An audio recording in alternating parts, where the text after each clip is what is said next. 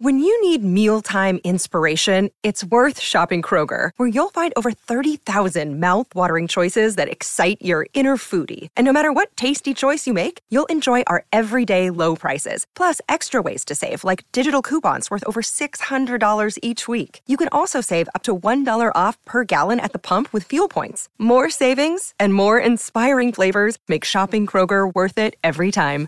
Kroger, fresh for everyone. Fuel restrictions apply. Hello, everybody. This is Marshall Poe. I'm the editor of the New Books Network. NBN listeners like to read books and buy them. So we thought we'd tell you that right now, our friends at Princeton University Press are having a remarkable site wide sale. You can get 50% off books, including ebooks and audiobooks, with the code 50, F I F T Y, at checkout until May 31. You can save some real money on Princeton University Press books. I encourage you to go there and check it out. Welcome to the New Books Network. Hello and welcome to New Books in the Indian Ocean World, a podcast channel on the New Books Network. This podcast is for listeners who want to sail the waters of the expansive Indian Ocean to learn about its past and present. Thank you all for joining me today. I'm your host, Ahmed Al-Mazmi, a PhD candidate at Princeton University. And I'm today with my co-host, Tamara. I'm Fernando. I am an assistant professor at SUNY Stony Brook. Today, we are here to talk to Professor Daniel Martin Varisco, uh, an anthropologist and a historian who conducted ethnographic and ecological research in the Yemen Arab Republic in the late 1970s and returned numerous times in the 80s and 90s as both a consultant in development and a historian. Today, we will be discussing his brand new book, Seasonal Knowledge and the Almanac Tradition in the Arab Gulf, published by Palgrave Macmillan in 2022. The book, Seasonal Knowledge and the Almanac Tradition, is the first in English to survey indigenous knowledge of seasonal, astronomical, and agricultural information in Arab Gulf almanacs. It provides an extensive analysis of the traditional information available based on local almanacs, Arabic texts, and poetry by Gulf uh, individuals, ethnographic interviews, and online forums. It's a major feature uh, of the book that it traces the history of terms and concepts and the local seasonal knowledge of the Gulf, including an important genre about weather stars, uh, stemming back to the 9th century and also it covers pearl diving, fishing, seafaring, and pastoral activities. This book will be of interest to scholars who study the entire Arab region, since much of the lore was shared and continues through the present, as well as in the Indian Ocean. It will also be of value to scholars uh, who work uh, on the Red Sea trade networks uh, as part of the Indian Ocean, as well as the history of folk astronomy in the Arab world. Welcome, uh, Professor Daniel Varisco, to New Books in the Indian Ocean World. And thanks so much for taking the time to talk about your book. Well, thank you, Ahmed. Um, and uh, I appreciate this opportunity. And um, I and thank you, Tamara, for uh, being the interlocutor uh, for this. Um, let me begin by talking a little bit about how I became interested Please uh, do. in this part of, of the world. Um, should I start? Yes, please. Okay. Um, when I was young, I used to go in my grandmother's attic, and there were all these old National Geographic magazines talking about the archaeology of Mesopotamia, of ancient Egypt. And from a very early age, I wanted to be a Near Eastern archaeologist. Um, in fact, my, my undergraduate work um, was in biblical archaeology, Near Eastern archaeology. Um, when I went to University of Pennsylvania uh, in anthropology uh, for my PhD, um, it was the anthropology, the traditional anthropology of America that is four fields. So I thought I was going to be an archaeologist, uh, but I was also trained in cultural anthropology, which is the ethnographic fieldwork, uh, in physical anthropology, um, and in linguistics.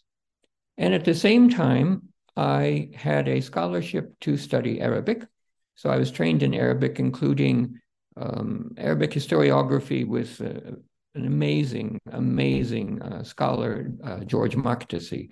I'm very honored to have been able to, to work with him. Um, during my time at Penn, I decided that a very strong interest in ecology. How do we, as, as, as human beings, relate to the environment and how does it affect us? And I knew that in archaeology, one of the one of the big issues had been the major irrigation schemes and, and how civilizations evolved out of that, both along the Nile and in uh, ancient Iraq as well. Uh, but there had been hardly any study at all of small scale irrigation from springs in mountain areas. So the focus of my dissertation uh, and research brought me to Yemen because Yemen is a, is, is a great example uh, of, of, highland agriculture, very successful highland agriculture for, for several millennia. Um, Yemen is, is the most fertile part of the Arabian uh, Peninsula. And so I went to the field um, along with my wife, uh, Najwa Adra, who is also an anthropologist. We, we did our research at the same time. Um, and while there, I was pretty much in the field every day with farmers, um, watching what they were doing, uh, talking to them. But at the same time, I had access to a text, an agricultural treatise um, from the 14th century. And it was by a sultan, a Rasulid sultan, a sultan um, from a dynasty that was very important in the history of Yemen. And I realized that what I was reading in the text was what I was seeing with my eyes, including some of the local dialect terms. Uh, and that's what really fascinated uh, me about the ability to go beyond the ethnography of what I could learn by being there, by observing, by talking to people, to this historical tradition. Uh, I was lucky. I mean, if I went to New Guinea, there, there, there are no ancient texts, there are no old texts, uh, whereas in Yemen there was. Uh, so that became a strong interest uh, within me. And it explains why, as I explain in my book, I consider myself a historical anthropologist, um, someone who is interested in the present because of it can be informed by the past. Uh, and, and, and that has been um, a, a, focus of, of, of, my research. So that, that was the beginning. Um, living in Yemen uh, back in the 19, uh, it was 1978, 1979, in a rural valley way up in the mountains, uh, hardly any influence. We arrived just before electricity. so uh, it was um, it was an, an amazing experience. Um, so that that's sort of my background. Amazing. Thank you for sharing that. Uh, in in your long career, uh, you've written about different topics and themes, ranging from culture to Islam to Edward Said, and now you're writing about seasonal knowledge uh, in the Gulf. Can you tell us more what led you to this project and the research process that you undertook? Sure.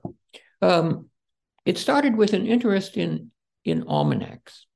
Um, when I returned from my fieldwork, um, a friend of mine, uh, David King, who at that point was professor uh, uh, at uh, New York University and, and, is the preeminent scholar of Islamic astronomy, um, showed me an almanac, an agricultural almanac from the 13th century by a Yemeni who became a sultan. Um, and this was incredible uh, I mean, it, it had all this information about when you grow crops, when you do this, and then the environmental information about rain, wind, and all that kind of, uh, uh, uh, uh very important ideas, again, from the 13th century. This fellow also wrote an agricultural text um, in which he said at the beginning, and this is amazing, he said, I went out into the field and talked to farmers, and this is what they told me. That's rare. I mean, I've looked at many, many different agricultural treatises um, in Arabic, and uh, it is very rare that someone um, actually works as an anthropologist, if you will. Um, so that that became of interest. My first book was an edition, um, a translation, and an annotation of that almanac uh, from the 13th century. Uh, a decade later, I received a Fulbright uh, Islamic Civilization Research Grant um, to go to Qatar. Um, at that time, there was the Arab Gulf States Folklore Center, um, and later to go to Istanbul uh, to look at the history of the almanac in, in Arabic, uh, particularly with reference to agriculture. Um, and while I was in Qatar, I became familiar with the local Gulf almanacs, the most important being of, of Sheikh Abdallah al-Ansari. Uh, his uh, Taqwim al-Qatari was was known, I'm sure it was known in Oman as well, uh, was known throughout the region. Um, and I had the opportunity to to interview him before his his passing as well, um, and that really stimulated uh, my interest. Uh, and I've been working on almanacs, uh, published several since then. Then, in I, I was teaching at Qatar University in 2014 through 2017 and I received a grant from the Qatar National Research Foundation to pursue this study of, of the almanac, but with a focus on the Gulf. Uh, I had a team of individuals uh, who were very helpful on that. Uh, and basically, this book is a result both of my earlier research um, when I was at the Folklore Center and the opportunity uh, that I had when I was in Qatar um, and I followed through, um, as as you pointed out, on on quite a variety of of, of, of issues. Um, I view the book just very briefly as documentation. Um, I didn't write it as a coffee table book, uh, but I wanted to document the incredible variety of information that one can um, elicit from a wide variety of sources. Um, most of the, of the study that's been done is either only in Arabic or only in English. Uh, there's been very little sort of cross referencing, if you will. So I used sources that were from Western travelers, sources that were from Arabic, going, especially going way back in terms of the almanac tradition, the recollections and memoirs of, of Gulf Arabs, um, of my own research and ethnographic experience, uh, anything I could, poetry, anything that, that was at all relevant to the subject. And so I hope that the book uh, will be seen as, as showing that there is a tremendous amount of material that needs further study. Um, and I hope it will inspire other people to continue to work, and particularly to work on the Arabic materials.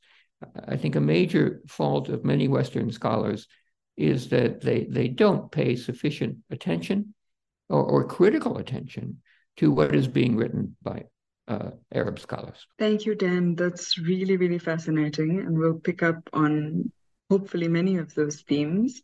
Before we get into the eight chapters of the book, um, we generally like to ask a question or two on method, and I'm going to pick one um, based on the things you told us.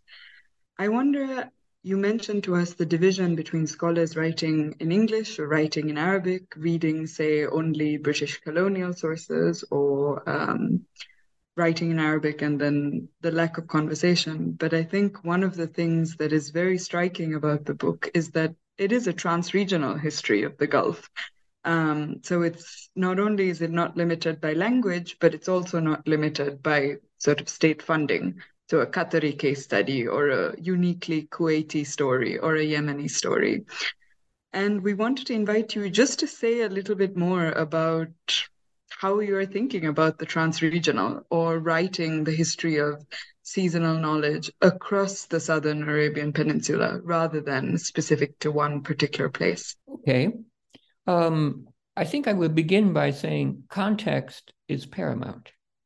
Um, there are similarities, particularly along the, the, the, Gulf Coast of what originally was called the Persian Gulf uh, and now is called the Arab Gulf on, on the Arab side of it.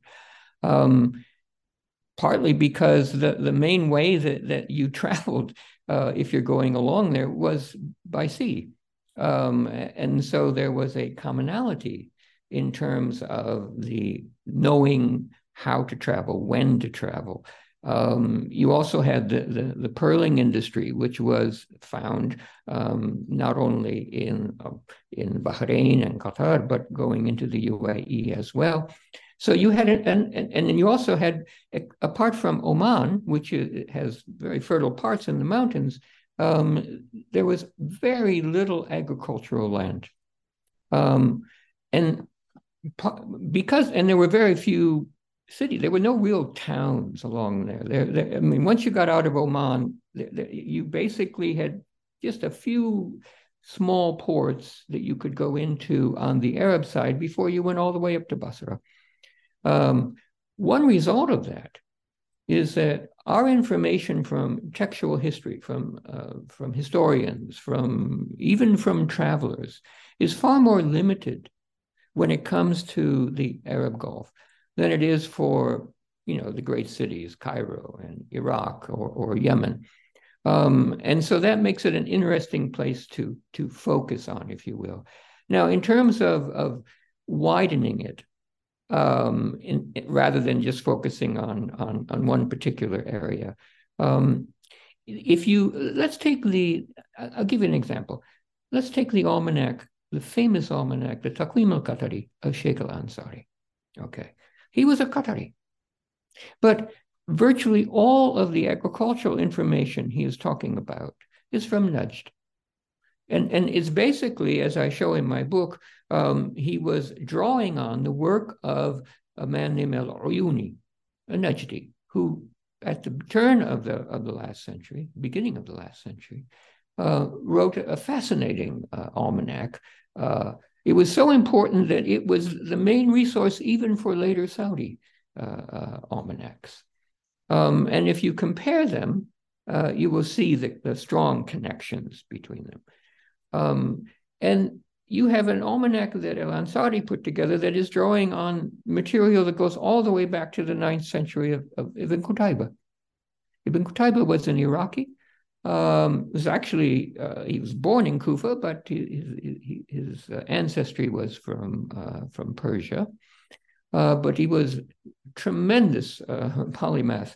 Uh, he wrote about everything, and his his book on Kitab al Anwa, which is a book on weather stars, um, was widely distributed and has had a very important impact on almanacs, whether we're talking about the Gulf or we're talking about Syria, talking about Egypt, talking about Yemen, talking about Andalus.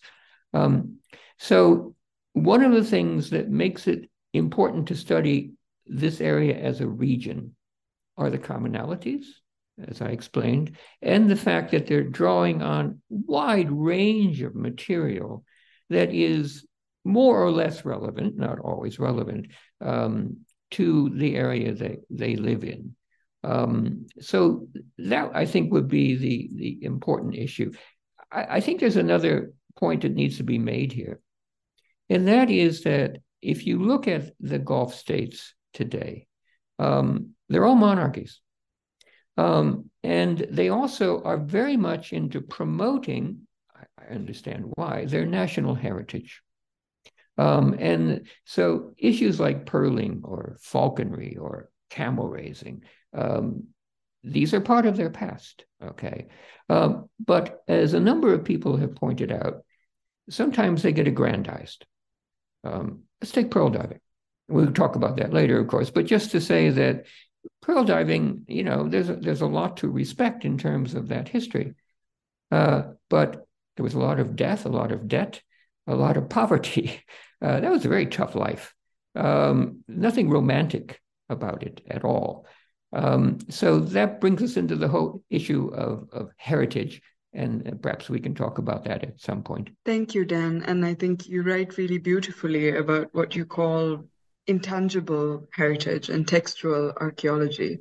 If you wanted to say anything about method here, blending oral histories with written traditions of formal um, astrological science, for example, before we dive into chapter one, please go ahead. Well, maybe I don't know so much about astrological, um, but I, I, think in terms of astronomy, um, I, I, talk it in there about Islamic folk astronomy. Um, and that really needs to be explained. First of all, what's folk astronomy? Um, and what I mean, and it's it's not something that you can put real strong borders on because folk astronomy has elements of, of items, um, observations that are, are within the very formal technical sciences that evolved within astronomy. You have the Haya, you have the very, very planetary theory, um, a lot of geometric, uh, mathematical uh, astronomy as well. Um, but when I think of folk astronomy, I think of your average person, your average person. W- what's relevant about the stars? Um, and here we can look at well, if you're a Muslim, right, uh, what's relevant about astronomy? What's mo- relevant about the stars? You can go to the Quran, and you will see that that there it says that God has given a course to the sun and the moon so that you can find your way, so that you can tell time. Okay. And if, if you think about it, in an age going back centuries, um, if you wanted to know how to get from one point to another point, okay, before you had a, a compass or, or, Google, um, then it, at night with the stars, you could plot your way. Okay. And certainly if you were on the sea. So there is a there is a long tradition of navigation. Um, you have the Omani uh, scholar Ibn Majid, uh, who wrote a, a, wonderful book on that uh, in the uh, right at, right at the end of the 15th, beginning of the 16th century. Um, but if you're if you're a farmer, and and and I saw this when I was in Yemen, um, you need to you sort of know the seasons. I mean, it's not, and you sort of you need to know when will the rains likely be coming, when will there be major winds, and and of course the whole region is influenced by some by the monsoons. Uh, there's a monsoon that comes out of the northeast and, and brings ships on sea from India towards the uh, Red Sea. And there's one from the southwest that goes back the other way. Uh, this influences the entire region, although not, you know, with, with differences, but still it's a major, particularly on the sea, it's, it's, it's a major environmental uh, impact. So if you're a farmer, way up in the mountains, you need to know is this the right time to plant my sorghum? Is, is this the best time? Um, in the Rasulid sources, they say the best time, they said uh, uh, uh, Ashr al Muhtara, the, the best 10 days, were, were basically between March and April. And, and that's pretty much what they were doing when I was there, but they had a different way of measuring it. They would either look at the rising of a certain star. Now, there's no horizon here, you know, perfect horizon here. There are mountains. So when you're talking about when you observe a star, it's when you observe it in that location. And I think this comes out in, in the work uh, that I describe on Oman calendars.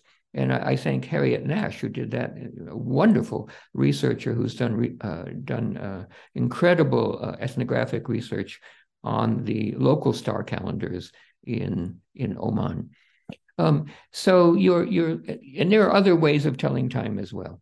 So you want to know what is relevant for your particular needs. Um, that's different from astrology. There, there certainly were, were many Muslims who practice astrology, but that's a borrowed tradition. That's that's mainly coming from India uh, or coming from ancient Greek. Um, so when I say folk astronomy, I think it's primarily primarily about the environment, right? And it's primarily about the need to to know the time uh, whether you're traveling or whether your your activities, even for pastoralists.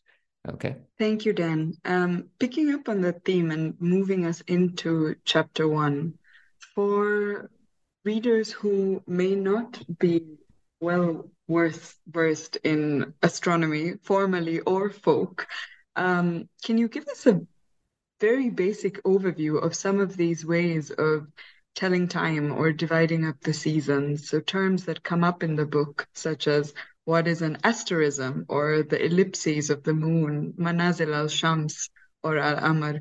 Um, for those who might not have a technical background but are keen to use some of the tables or become fluent in the kinds of languages that these texts are using, can you give our readers a brief overview? Sure. Well, well, asterism is simply a, a, another way for talking about stars, um, but it, it, it doesn't necessarily mean a particular star. It may be uh, two stars.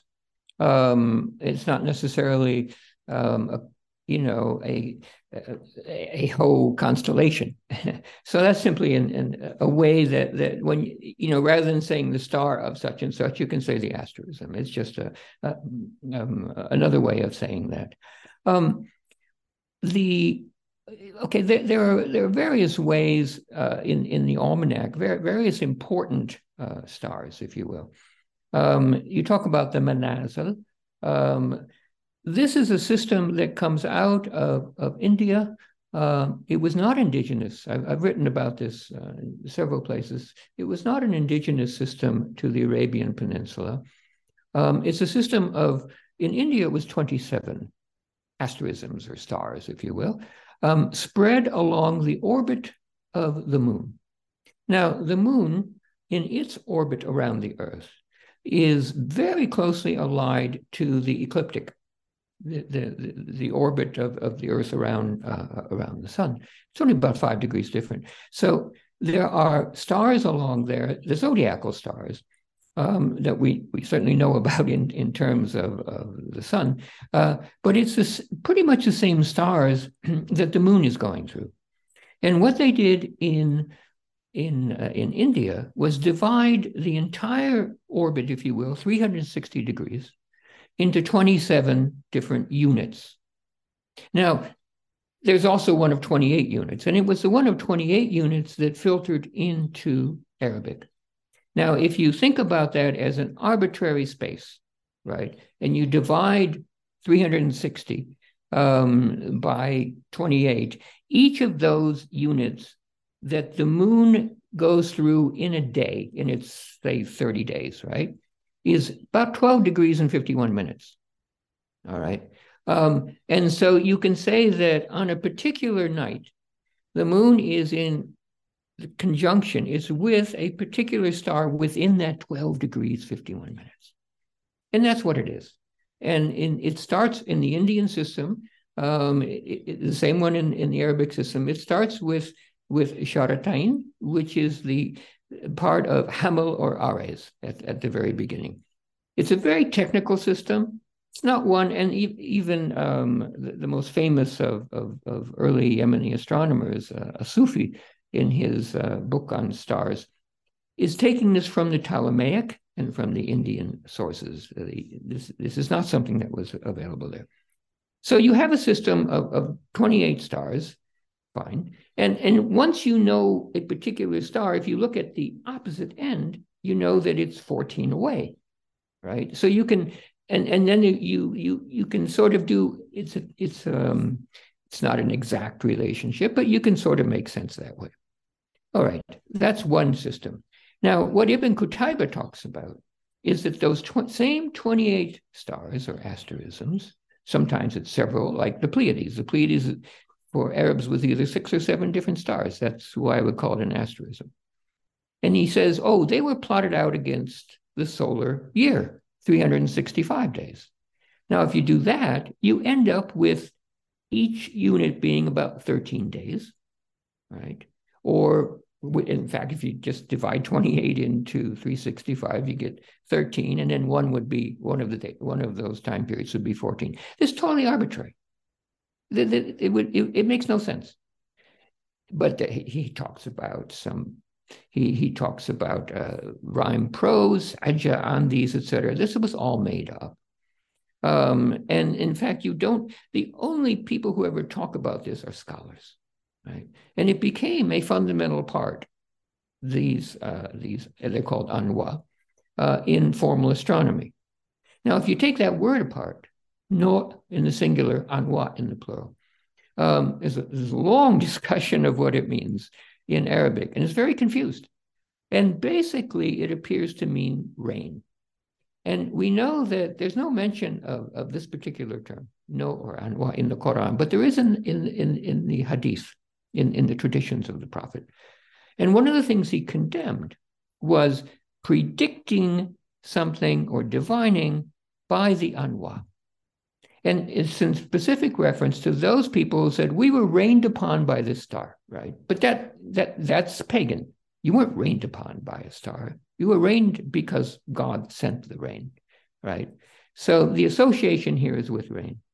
Um, and I, I, won't go into. I've, I've, written about this. I won't go into the details, but uh, it but it it stuck, and so pretty much every almanac from the ninth century on, you know, relates as do the Gulf almanacs uh, to this system of of manazil as anwa as 13 day periods. In fact, the the almanac of of uh, in, in almanacs in the Gulf that's the main way they one of the main ways they divide them, divide up the year uh, is is by these.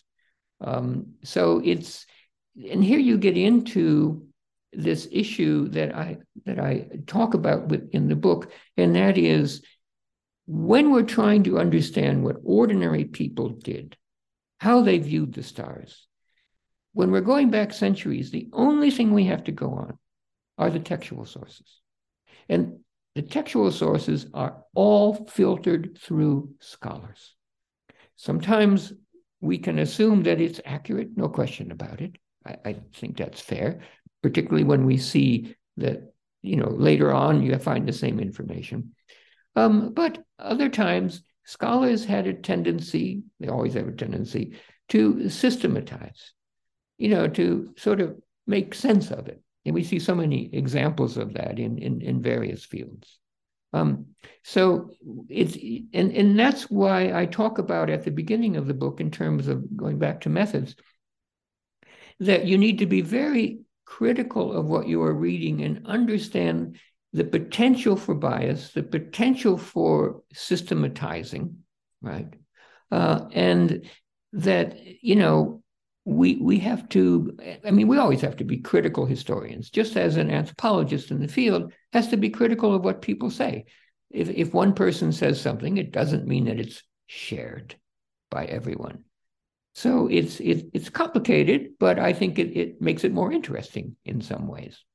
Definitely. Uh, i want to pick on the theme of uh, the relationship between religion and uh, astronomy especially when it comes to al-miqat uh, so when thinking about the exact science sciences, uh, in your opinion, uh, or can you give us some overview thoughts on the place of religion in these histories of astronomy and timekeeping, uh, with the importance of, say, uh, determining time of day for prayers or notions of the night sky as God's creation to help guide navigation, as in the Quran?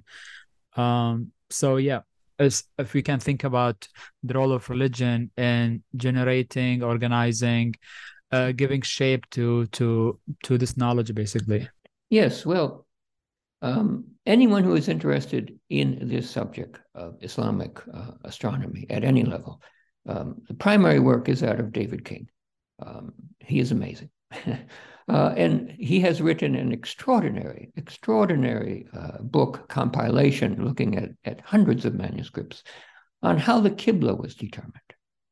Now, let's say you go to Central Asia or you go to Andalus. How do you know where the Kaaba is? Right? Um, and there were folk methods, right? And it, some of the folk methods had to do with, with how the wind was coming, okay? But there were also, and this led to strong developments within Islamic geometric uh, and mathematical astronomy of how to calculate based on the stars. Okay, so there was a there was a strong need within Islamic uh, culture uh, to have a an astronomical or a more uh, a more accurate way of determining the Kaaba. If you look at some of the earlier mosques, um, they're not properly aligned. They're off because they were they were they didn't have our modern methods. All right, it's, so it's not surprising. I mean, they were more or less in in the same direction. So the Qibla was was one thing that had a great inspiration on the development of more formal mathematical astronomy uh, on and based on not only the stars but on the planets. Um, the prayer times.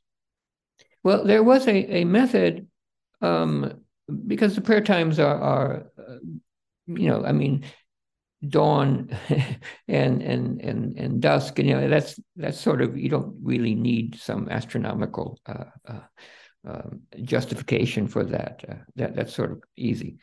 But what do you do about noon prayer and asr etc um, and so there was a, a system developed of of shadow lengths uh, in fact if you go to some mosques you will see a gnomon a sort of pillar um, and the, the the, imam in the mosque or the muwakkit, sometimes called the muwakkit in a formal mosque, would examine the length of the shadow, right, to determine, you know, afternoon to determine, okay, uh, at what length is, this, is it time for the Asr prayer, something like that, okay, and different lengths. Now, it turns out that this is very approximate. Obviously, it depends on where you are, okay? The declination of the sun differs depending on on where you are um, and and then what do you do on a day when it's cloudy okay but it, it's a it's a it's it's an arbitrary way i think that it was primarily only of interest to those uh, officials in a mosque I, I, think your average person didn't didn't do it this way okay um, and it, has been reported by Harriet Nash uh, as a way of telling uh, time uh, for, you know, when you have rights to water um, in, in, in a falaj system. Okay, so there are some potential uses. Uh, David King is convinced that it was pretty arbitrary and, and, not that, that useful. However, it was a way that people uh, were trying to use the astronomy, if you will, in this case, the sun. Uh, Ramadan, um, again, it's based on observation, um, but you know there are there are also, in fact, today it's more based on, uh, for some people, on sort of knowing exactly when that that moon is going to be visible. Um, so there are a variety of ways in which uh, astronomy uh, relates to uh, Islam. Now, many of the uh, astronomers were also wrote on Islam. I mean, if you take um, Al Ansari, okay, um, he had an education in Islam. He founded an Islamic institute. Uh, he was very interested in his almanac. Uh, has a lot of, of, of, of sort of advice um, and, and, and some theology, uh, even in what he was writing. Um, so you know that, that, if if you're a Muslim, uh, there there has long been an interest in how astronomy and seasonal change affects uh, the rituals uh, that that uh, that you undertake. Thank you, Dan. That's really really fascinating. We are going to move to the next chapter titled "Traditional Seasonal Knowledge." where you tell us about a classical Arabic division into four seasons, so Saif, Kharif, Shita, Rabia, compared to the six season model, which you find in a number of Gulf almanacs. Can you tell our listeners a little bit more about the six seasonal model? Sure. Um, the idea of four seasons, um, you know, beginning with the entry of the sun into Aries or a Hamal, um, is imported. It, it wasn't uh, it wasn't indigenous to the Arabian Peninsula, um, and if you look at Ibn Qut- and even, that's even uh, Ibn Qutayba says that, and he says no. What what the the Bedouin did uh, now he's in Iraq, um, so when he talks about what Bedouin or what Arabs in the desert did, um, it's not always clear are the, those near him? Um, I mean, he does talk at times about Yemen. He probably had access, because he was a very famous scholar in Baghdad, to a variety of individuals who gave him information. I don't know how much he traveled uh, to, to gain this information. Um, but he points out that, okay, if you're a pastoralist, what's important to you is the weather, right? When are the rains coming? When can you, you know, when when is there no rain and you need to be near water with your camels? And when can you start to go out into the desert because or into areas that are more arid because now the rains are coming and there will be pasture, right? And he says that was generally starting in autumn And it was called Rabia. Rabia is, is in the classical system, of course, spring. And there, but it was called Rabia al Awal, the first. And then there was a second Rabia. And it had to do with the fact that there was rain now. Now, they began it at that. And there were there were other terms for that system. Um, it's sometimes called the Safaria, uh, safari, from from uh, safra, from yellow. The, the leaves were beginning to turn yellow. So there were terms that were used to describe seasons that related to changes in the environment. And generally, and this goes back a long time, the first rain that was important in the autumn was called wasmi. And in Arabic, it means yusam al-ard bin nabat. The earth is marked, or you begin to see, right, uh, plants coming up. Uh, now, this term has been used throughout the entire region, even into Spain. And obviously, there are differences in when the rain starts, but it is a term for rain. Just as, and in fact, shita and saif, they're also, kharif, they're also terms for rains, right? Because that's what was important. Now, in the six season model, um, the Gulf almanacs begin with Wasmi, which is going way back a thousand years. And that would be in the, what we would call, it doesn't work out exactly, but in the autumn. And then there's Shita, okay, winter. And then there's Rabia, which is very early spring, even before spring. And then Saif. And Saif, we think of it as summer in the classical model, but in a lot of areas, including Yemen, um, Saif is spring, right? Um, it's, it's, it's not yet the hot season. And then they have this season called Hamim, which was a rain which was an early rain in spring. Um, but they're using it here for it sort of gets mixed up because they're using uh, actually they're, using it for um, for summer. Summer was generally called Qaiz. Qaiz was the hottest part of the year. There are a variety of terms that were used. I mean, let's go back to the ninth century. If you're in the ninth century and you're a Bedouin, right? You're not reading texts of what they're doing in Spain or what they're doing in Iraq or what they're doing anywhere, right? You have the dialect terms that you have inherited from those people around you, right? You're not reading texts. And so you have a, a which is true in Arabic, you have such a variety of terms for what we would say is pretty much the same thing. Um, but the idea that's important here is the original idea of having a variety, and sometimes it's greater than six, is it, it, it depends on changes in the weather. And so in the Gulf, you will see not only six, but there are all kinds of, of, of local terms throughout the year, right? Uh, that, that can go up to 12 or 13 different terms.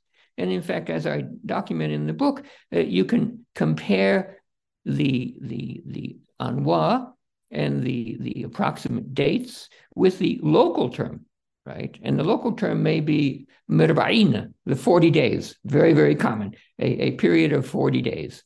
Um, so you you have all kinds of different ways of reckoning the environment, the climate, the weather in your particular area, which is, is, is why when you see one of these terms, if you don't know where it's being applied, you have to be a little bit uh, careful here. But the the, the ultimate um, uh, purpose was to to know the most important thing, which is rains, winds, hot periods, cold periods, and and some of these terms go way back.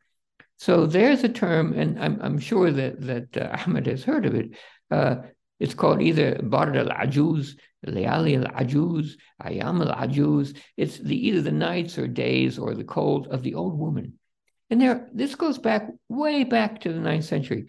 And there are various stories about it. Uh, it, was, it was one of the stories is it was an old woman who warned people, hey, don't don't shear your, your sheep yet because we could still get cold. And this is a period which in all the almanacs is the last few days, it's seven day period, the last few days of March, uh, I'm sorry, February and the first few of March.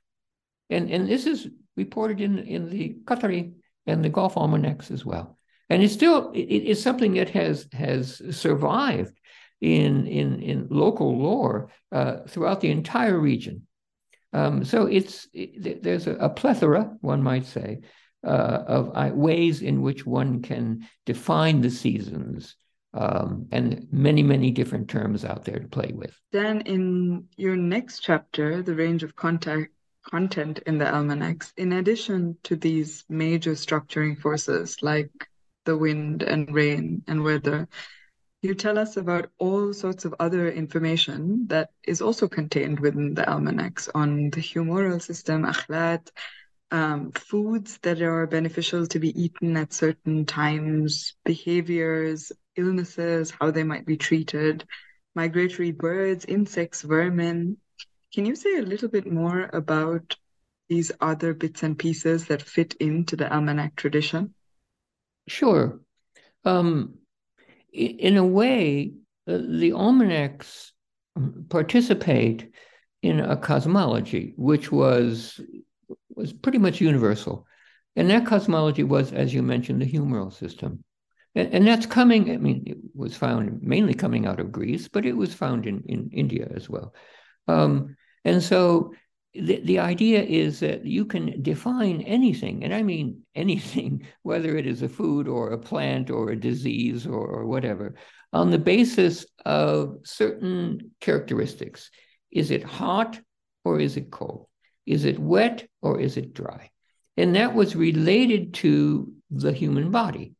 Um, so you had four basic um, um, you know humoral properties within in in the body uh, blood um, you had uh, phlegm and then you had yellow bile and black bile i won't go into the details here but this was a system that informed and it informed medicine in europe as well uh, that inform not only medicine but food but um, how you whether when you wear certain clothes when you don't wear certain clothes uh, when you perform sex, when you didn't perform sex.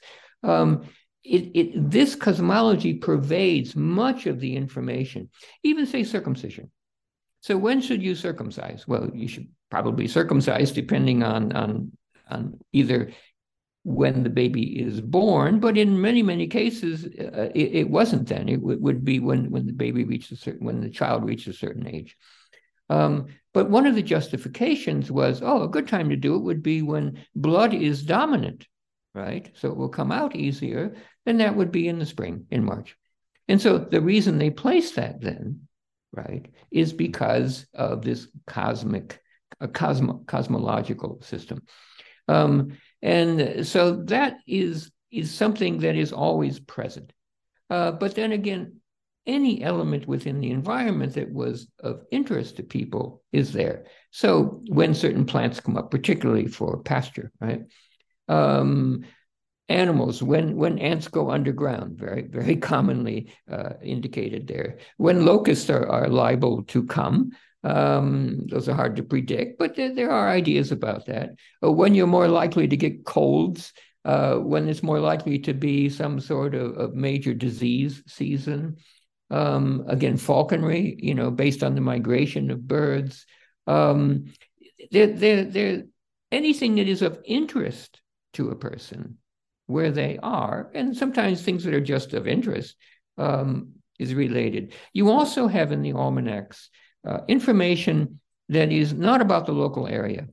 So, um, for example, in the Gulf almanacs, uh, they don't talk about the Nile River uh, as they do in the Yemeni and certainly in the Egyptian uh, almanacs, but they talk about the Euphrates um, and when it rises.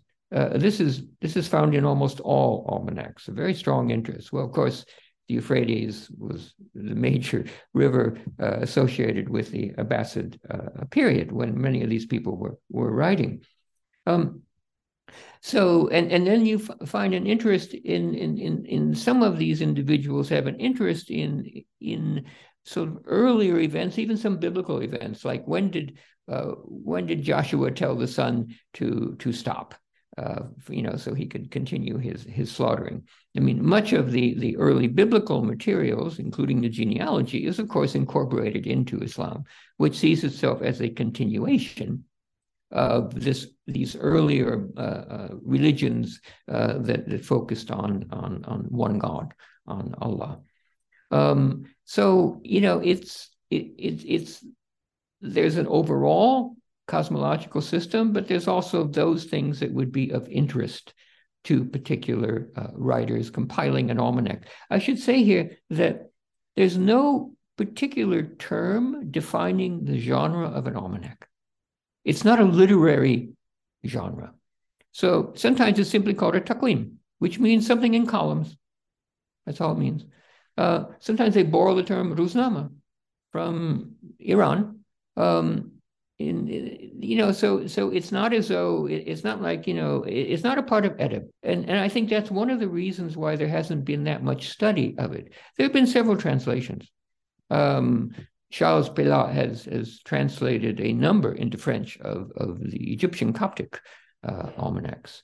Uh, but there's been very little analysis of the information. And that's what I was uh, doing in, in my book of trying to trace the historical background to these contemporary Gulf almanacs. I want to use your next chapter, Dan, seasonal activities on land, which ranges across sort of cattle herding, um, raising camels, date cultivation, to ask you a question about climate history, because you write that um, a historic study of climate data has yet to be written.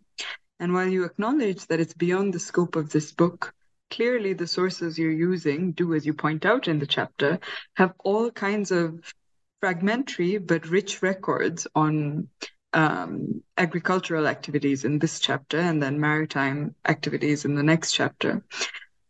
In your opinion, what would a sort of ecologically inflected, because you started by telling us about an interest in ecology, how might these kinds of data help us to come up with better arguments about historic climate in the Gulf? Okay.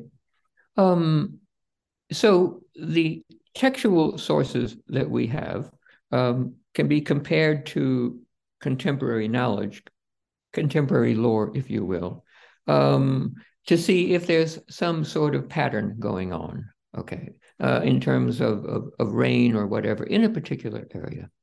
But the way to really know what the past uh, weather and seasonal uh, change was like is, is through uh, the investigation of, of, taking core samples in the soil to to I mean there, there's a whole there's a whole scientific field that can try and determine what was the likelihood uh, based on either the flora that you find or or other other aspects uh, at a particular point in history. It's used in archaeology all the time.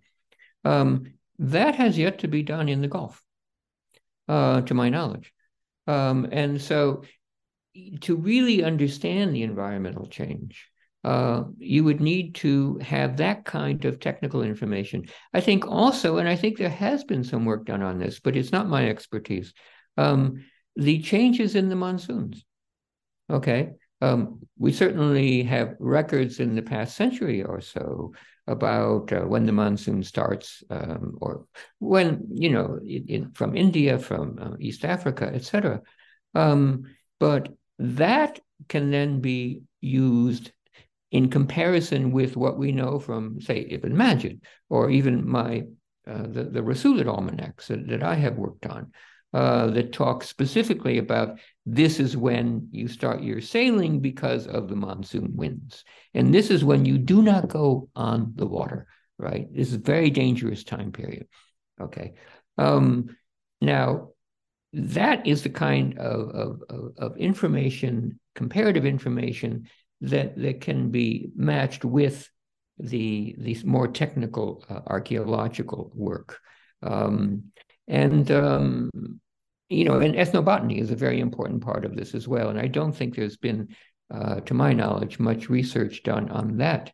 Certainly, an area where, where it would be very fruitful for people to to do work. Um, we know the environment was important we have this information. We have to be careful when we interpret it, uh, but to be able to then compare it to what we can scientifically understand about past environments, I think that would be the key. And I suppose in some ways, the next chapter, Seasonal Activities on the Sea, which deals extensively with pearl diving, but also with fishing, extends that argument out to sea and below the waterline, where you're essentially telling us that we can recreate more nuanced environmental histories also for these environments using the almanacs, if I understand the chapter correctly. Yeah, um, certainly in terms of, of, navigation. But let's take pearl diving. There's actually quite a literature on pearl diving. Um, but usually those people who write about it in Arabic, that's not translated into English. And those people who write, and there have been uh, some incredible uh, Michael Carter has written an incredible book on the history of, of pearling in the Gulf. Um, don't always draw on the, the Arabic material.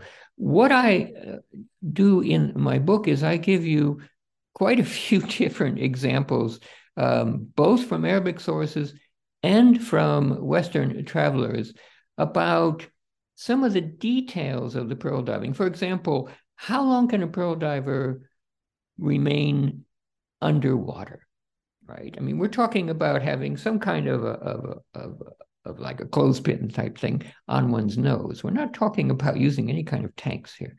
Um, and you find a variety of opinions. Uh, could be one minute, it could be up to two minutes. Um, and then how far can they go down? Again, if you if you read, you find all these different uh, uh, opinions out there and observations out there, right? Um, and I think what you come away with is that that it's very hard to come up with an average. And, and I think it depends somewhat on the particular area where the diving is going on. How how deep is uh, the, are the pearl beds? Um, you know, there and, and there was a.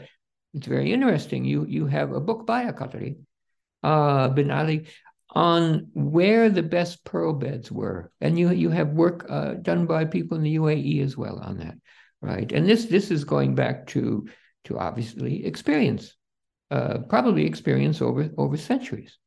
Um, so something like that is is it's interesting to look at the variety of information uh, that filters through in the various sources, and and it's important here also not to so focus on pearl diving that we forget something much more fundamental: fishing hey, if, if you're living along the coast, let's say you were living in Doha 100 years ago, 200 years ago, right? You're surviving by fish. You're fishing. There's plenty of fish, right? Uh, and um, and and you're barely surviving because pearl diving uh, kept you in, in continual debt. Um, but there, there's hardly any agriculture. I mean, yeah, there was there was some uh, import of, of dates, some very very few uh, date palm uh, plantations. Um, and there, there's a, there's a wide variety of fish that were available in the Gulf, uh, off of, uh, and, and also in, in the southern part off of Oman. Uh, and you find information uh, in the sources on the types of fish, um, when they are likely to be fished, when you should not fish because it would be the wrong time period. You, you'd be getting all the young ones. Um, and I think that there needs to be a lot more research on fishing and, and sort of the history of fishing um, within the region, because it, in, in a way it was more fundamental in terms of survival for the population uh, than the pearl diving, which was mainly enriching uh, merchants uh, uh rather than the individuals themselves. I agree, and, and I'm glad to say that uh, one of our friends is actually about to finish his dissertation uh, Rick Scott about uh, fishing in the Gulf of Oman and the Arab Gulf as well. So we will be looking forward to that. Um, we move now to the last chapter about the future of Almanac lore and seasonal knowledge in the Gulf. And I was thinking about the work of uh, uh, Nash that you've mentioned earlier about uh, uh, basically stargazing and irrigation works in Oman. And uh, it reads in some ways as uh, salvage ethnography. And this chapter could be also described as a history of technology, like the way uh, the ways that mosque imams use and require different technology uh, to individual users with smartphones. The way that printed pray- prayer times, uh, newspapers, and other mass media change uh, on, on on individuals to be able to calculate time uh, more accurately. Um, So, can you say a little bit more about your own thoughts on technology, calculation, exact scientists, and genres of time telling, and whether this can help us to think about the notion of heritage uh, in the Gulf, uh, including that of the recent Gulf almanacs? Um, do they have value apart from reflecting past heritage, or is just uh, something nostalgic from the past?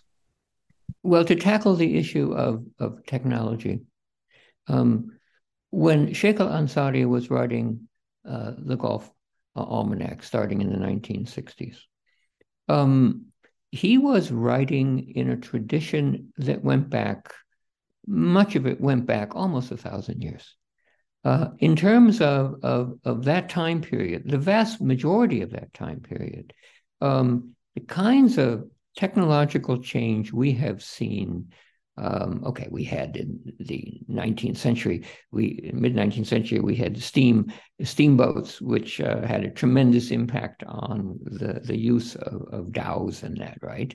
Um, and then you had uh, electricity coming in. You have uh, you have telephones. You have all that. Okay, fine, but you know, up until the 19th century, um, the technological changes that were relevant in the Gulf were very, very few. And then, you know, it was so, I mean, you know, the, the Gulf countries have only been as, have only been separate as, as countries uh, from being more or less linked to the British since, most since the 1970s, since 1971. I mean, some a little bit earlier. Of course, Oman is separate. I, I, I understand that. Um, and you know, it is the incredible wealth coming from oil and now gas that has allowed an unbelievable rapidity, uh, rapid change uh, in technology. And I think the change in technology is far outstripped, um, you know, the ability of people to absorb it. And as a result, if you look at one of those those almanacs that I, the one I translated, right, um, it's quaint. It's it's not really relevant anymore. You don't need it, right? Now, what's interesting, and this goes to your question, is that the the the, the son of El Ansari has continued the tradition, but using modern technology, even having an app, having an internet site, right? Uh, and of course, at the same time, you have the government of Qatar using the, the same sort of meteorological uh, data that you would have anywhere in the most advanced countries, right? I mean, they are importing the latest technology, right? Um, and now you have a situation with, with mobile phones, right, where you can find any information basically you want. Um, if you want to know how to get from one place to another, you know, you can you can easily do that with with the apps that are available. The the such rapid change, and the, at the same time, a diminishing of local dialect. Dialect terms are just disappearing, right? Because people they're not being not being uh, uh they're not learning the dialect except from their family, right? And then there's a whole new way of speaking, right? Um, the way that you would put something on TikTok or on, you know, that that that young people are using, um, and a lot of abbreviations, um, and and and a loss of, of really understanding uh, Fusha, classical Arabic. Um, I mean, that, that many of the young people in the Gulf today really don't have a background I mean, so what? Americans don't have a real background in, in, in the history of their grammar as well. Uh, now, the question is, and that's why I pose in the book, what's going to be heritage in 100 years in the Gulf? Um, and I show a picture, a picture I took in when I was first there in 1988 of the old National Museum, which was a very traditional building of, of one of the, the previous rulers uh, and had a picture, and there was a, a, little lake there, a pond with a, with a dhow in it, right? And then I show the new National Museum by one of the most uh, highly regarded architects in the world. Um, a very interesting design. It was supposed to be a desert rose rising out of the uh, uh, out of the ground. Looks to me like a bunch of spaceships, but I won't I won't go there. Um, that's going in a hundred years. I mean, right now we wouldn't call that heritage. That's very modern, right? But in a hundred years, that's heritage. And and in a hundred years, what young people are writing on on on whatever app they're using, that's going to be heritage. And it's hard to predict what new things are going to be coming out, particularly as technology is advancing at, at, at warp speed, if you want to think about it that way. Um, so the part of it is is really reflecting so, not so much on the his, uh, on almanacs. I think almanacs have, have don't really have much of a role to play, except as maybe when they you add interesting material in it, right? Um, as they as they might have had in in the past, right? But what becomes relevant here is we consider the almanac lore heritage, but what will be heritage in 100 years, right?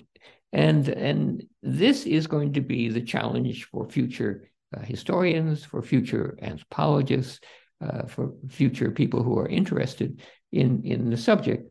It's hard to predict, but I think we need to we need to to assume that anything is possible of being considered heritage in the future. Um, and so it makes it, in my mind, all the more important to better understand what heritage was in the past because it is disappearing so rapidly. I don't think there is anyone alive today in the Gulf who actually practiced pearl diving back in the day before 1920. I think that would be that would be a very old person. Um, so that we have some memoirs, of course, um, but you know that information of people who actually did it before it was just sort of a, a tourist sort of thing, um, that's gone. So it's very important. And, and, and you mentioned Oman. Oman again has a tremendous wealth of, of lore that has, has not received much study. I, I totally agree with you. I'm very pleased to hear that there is someone working on fishing. Um, and there has been work done, I should say, on boat building. Uh, that has been, uh, and not only there, but in, in Kuwait as well. Um, so, you know, but there's still so much more uh, that can be done. And I hope that my book serves as an inspiration to continue doing research on this fascinating wealth of material which is is out there. I think on the contrary, Dan, I mean, if we want to think, you say that maybe almanac lore and thinking about timekeeping on moon sightings is quaint, but we think about, say, for example, the contemporary politics around moon sightings to determine Eid during Ramadan. I mean, these are still highly charged political issues of who does the calculation and whose calculation we choose to use where. And maybe to, to wrap up this final chapter on the future of almanac lore, it seems to me that in fact a lot of the kinds of meditations you have on the nature of knowledge. So, what does it mean to have a formal tradition that intersects with social history, lived working lives? Actually has great relevance for new work on the Gulf. So, thinking about and thinking in particular of increasing interest in labor histories, both contemporary labor histories of the Gulf, but also historic studies, um, what climate change looks like for the future of the Gulf region. So, I think, you know, it's in some ways absolutely not quaint. I think there's there's huge relevance for what you posture as the future of what kinds of use we can put sources like this to. Yeah, uh, maybe I should be clearer. Um, I, I don't think that that that having this this looking at this knowledge that that we should call it all quaint. What I'm saying is that the the almanac that I translated by Uyuni, right? Um, it doesn't really tell you anything uh, that you can't get on your mobile phone um, that's relevant for you today. When it comes to Ramadan, yeah, of course, um, but that's not really that's observation, and that's a political. I mean, it's it's a religious political issue of of, of who sees what sees. That will continue. There's no question about that. Although you know the the almanacs don't say that, that this is when you're going to see the moon, right? They will indicate in there, of course, when the official first day uh, of Ramadan is um, official. But that doesn't mean that that's when you start the fast. Um, so there is a recognition uh, that some things are, are, are, are not things that you put in. And and you know the Gulf almanacs don't talk about eclipses. They don't they don't talk about uh, a lot of things that that, that other sources uh, have referred to. I mean I, I, read through historical chronicles of yemen and they say there was an eclipse on this particular day or there was a there was a volcano.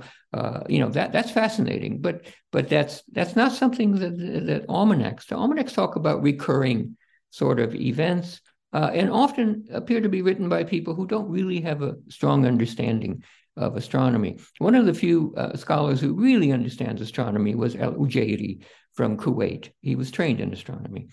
Um, and and so and, and he he has um, and and there are others who who can combine uh, their knowledge of the traditional sense of, of, of how people viewed the stars um, with uh, with modern science. Uh, one of the things I think, maybe to address your your uh, your, your question here, is it's very important to read original texts. Now, I have just a couple of, I, I have an edition of Il Uyuni. I have an edition and a translation uh, of poetry um, as well. But I, I strongly advise people to to read the Arabic if they can, because no translation, I'm sorry, no translation ever really captures what the nuance of what is being said. But what I try to do there in giving an elaborate uh, uh, uh, accounting of what so many different almanacs are saying for each of these uh, seasonal markers is to show people the importance of actually reading what these people are saying um, okay, rather than just sort of taking one and saying, "Oh, this is this is this is all we need."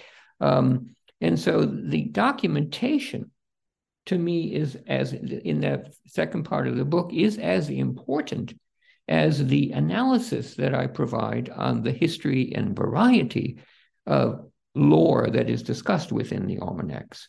And I totally agree with you that that there is relevance in much of what is being said for understanding uh, current practices.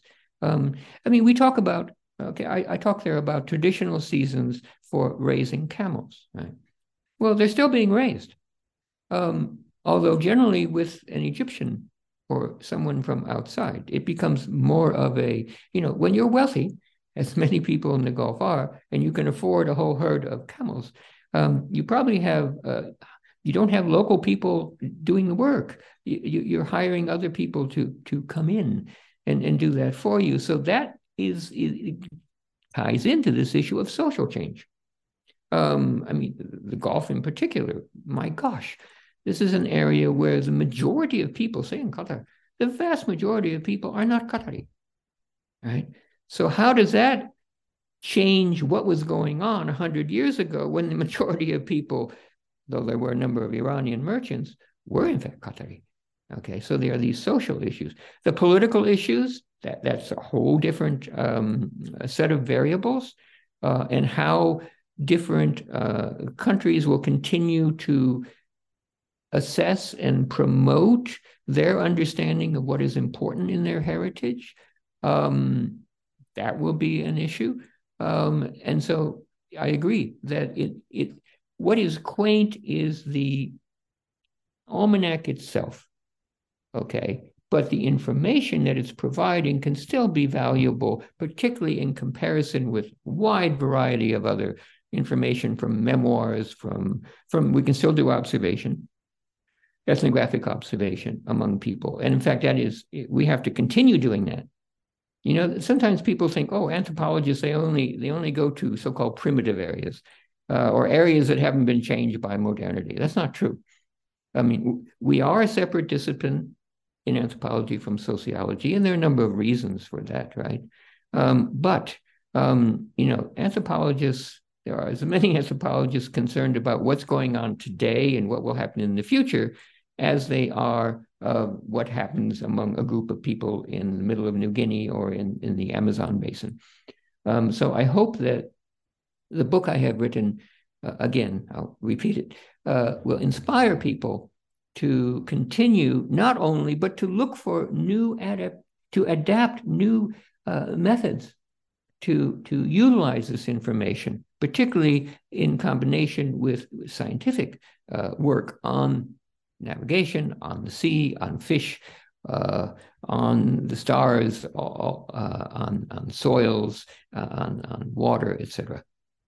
De- definitely. And if I may add also, uh, your work would be of great interest to the scholars of the Indian Ocean and thinking comparatively and connectedly to other Almanac traditions, and for example, Gujarat or uh, or Bengal or elsewhere uh, in the region.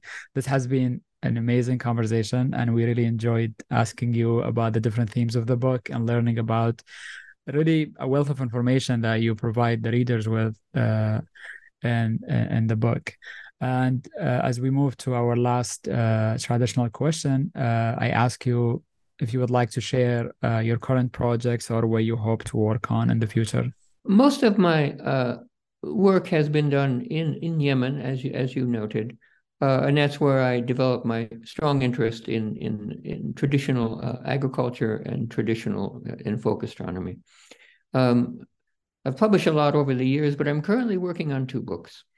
Um, one is a history of agriculture during the Rasulid era, and I am translating um, the text I mentioned earlier by this uh, fellow who would be Sultan uh, from the 13th century uh, with extraordinary details on local production. A number of other texts I've, i think I probably read whatever I could find that still exists that talks about uh, agriculture, sometimes tax documents. Um, and, and at the same time, I'm, uh, and there will be an analysis of, of agriculture during that time period. At the same time, I'm writing what I guess you would call a handbook of Rasulid Yemen. Uh, the Rasulids, um, this was a sultanate, a dynasty that came into power um, after the Ayyubid, if you remember Salahuddin, Saladin, um, his brother Turanshah conquered Yemen in 1173. And they ruled for about 50 years, sort of. Um, I mean, there were other, other groups on the peninsula. And they were uh, succeeded by one of the emirs, um, whose um, ancestor was called a Rasul, a messenger who apparently came from Iraq to, to Cairo. And they, they ruled for 200 years, and they, they had tremendous wealth because of the of, of the port of Aden and the customs and their and their ability to get taxes on, on agriculture. Marco Polo, by the way, called El Malik al Muzaffar, the second Rasulid Sultan, one of the richest men in the world, which is quite a compliment. Um, and so I'm writing about this time period. It has received very little attention.